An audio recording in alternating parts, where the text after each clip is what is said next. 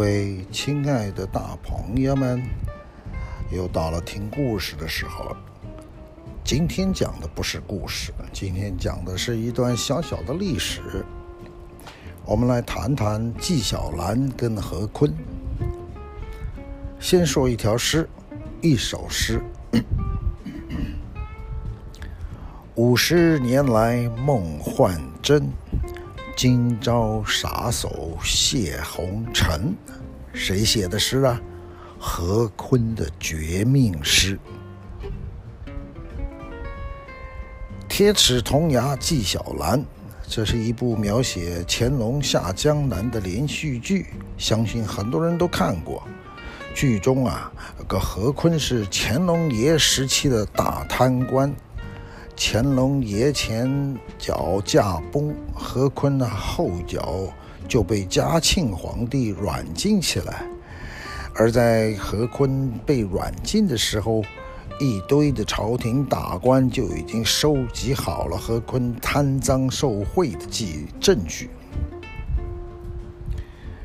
乾隆爷驾崩刚半个月，这一位深受乾隆爷喜爱的宠臣，就从一名一品的权臣成为阶下囚，而且啊，因为何坤贪污数额之巨，令人发指，所以嘉庆皇帝将其处以死刑。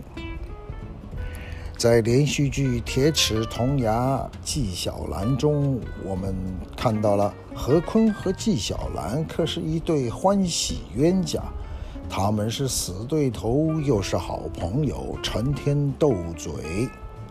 那么，何坤作为乾隆爷前面的大红人，后来被嘉庆皇帝处死了。哎，同是乾隆爷的宠臣纪晓岚的结局是如何呢？电视电视剧里面是没写这些，不过呢，电视剧写的是何坤跟纪晓岚地位相当，两个人都是乾隆爷的宠臣。我们回头去找一下历史的记载，实际的状况是怎样的呢？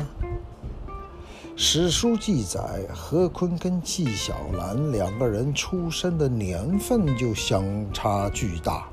何坤呐、比纪晓岚足足小了二十六岁，而且纪晓岚在乾隆爷当政的时候，只是官居二品，负责编修四库全书，算是一个文人。何坤不一样了。何坤当时正是飞黄腾达的时候，身居内务府总、军机大臣等数个重要职位。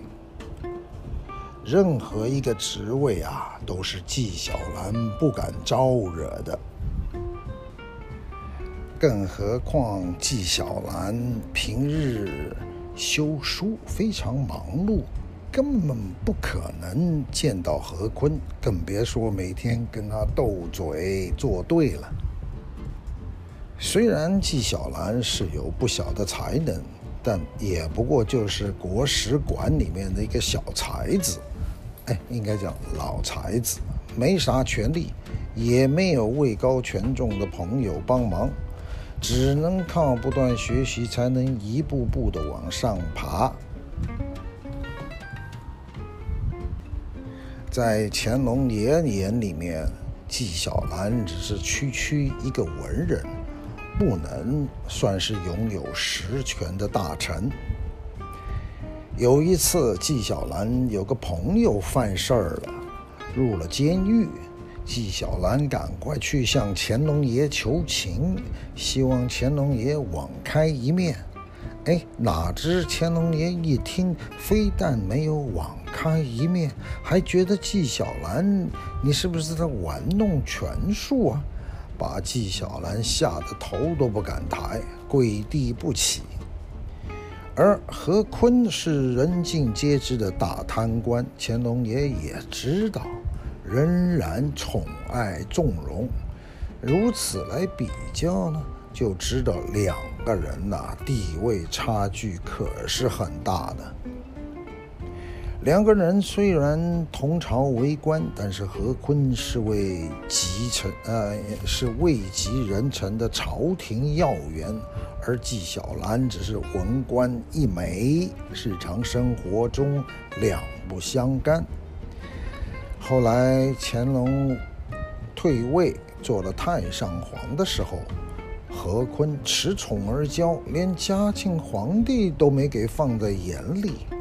要知道，当时嘉庆已经是新天子了，甚至啊，何坤还想扳倒嘉庆皇帝，绞尽脑汁的想办法，连陈亲王永兴就拉拢上了。可惜呀，因为自大，没准备后路。但乾隆爷驾崩过了半个月，何坤就陪着上路了。乾隆时代呢，何坤呐、善于伪装，他知道该做什么，该说什么。在乾隆爷忧愁的时候，何坤总是能找到让乾隆有兴趣点的的笑笑话，或者就是说些好话，或者找一些好玩的东西或人。可以说啊，何坤就是乾隆爷的开心果。这样的何坤让乾隆爷知道他贪念至极的时候，都舍不得杀他。到了乾隆晚年的时候，连文华殿大学士的位子都成了何坤的。除此之外，何坤还是满洲人，而且是贵族出身，更得乾隆爷的信任跟喜爱。时间长了。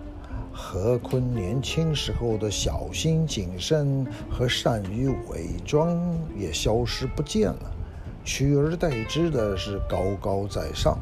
后来，何坤还伙同其他官员，喜欢跟嘉庆皇帝唱反调，这也加速了他的死亡，所以才导致乾隆爷驾崩之后才半个月，嘉庆皇帝就忍不住的。啊，将其处死。何坤这一代权臣最后落得生死名消的下场。在何坤被赐死的时候呢，纪晓岚对此并不关心，也没去求情，而是在家专心一致地写着他的古代笔记《阅微草堂笔记》，因为这个时候啊。咱们纪晓岚已经六十七岁了，他也不想理会官场的斗争，更没卷入政治漩涡。纪晓岚在乾隆爷的时候不得重用，到了嘉庆元年，他已经是七十五岁的高龄了。不过在先皇时期不得重用的他，却在嘉庆皇帝中的眼眼中看起来不一样。嘉庆提拔他当兵部尚书，也算是一位位高权重的权臣了。嘉庆啊，非常器重纪晓岚，在处死何坤之后，年岁已高的纪晓岚还被嘉庆皇帝拉回来继续上班，继续撰写文书。等到纪晓岚八十岁大寿的时候，嘉庆皇帝还特别派了人去送御赐佳品，纪晓岚那些亲朋好友都欢聚一堂，一起为他祝寿。第二年，嘉庆皇帝还封了他一个协办大学士的职位，这应该是当时官位的顶峰了。纪晓岚这个时候才算是真正的登上了他职业生涯的巅峰。不过，也就是在这一年年初，纪晓岚就因为哮喘发作，在京城的家里面去世了。哎，值得一说的是，嘉庆皇帝因为纪晓岚的病逝非常悲痛，甚至还赏赐了白。银五百两来处理他的后事，并且啊，亲手为纪晓岚做了一个碑文，对嘉纪这个嘉庆皇帝对纪晓岚做出了极高的评价。所以说啊，两个人比较起来，何坤被处死，纪晓岚最终的结局算是圆满了，善终。何坤死前留了一句遗言跟两首绝命诗，还有千古的骂名。但是纪晓岚呢，一生看似平平无奇、普普通通，却安然无恙地度过了八十大寿。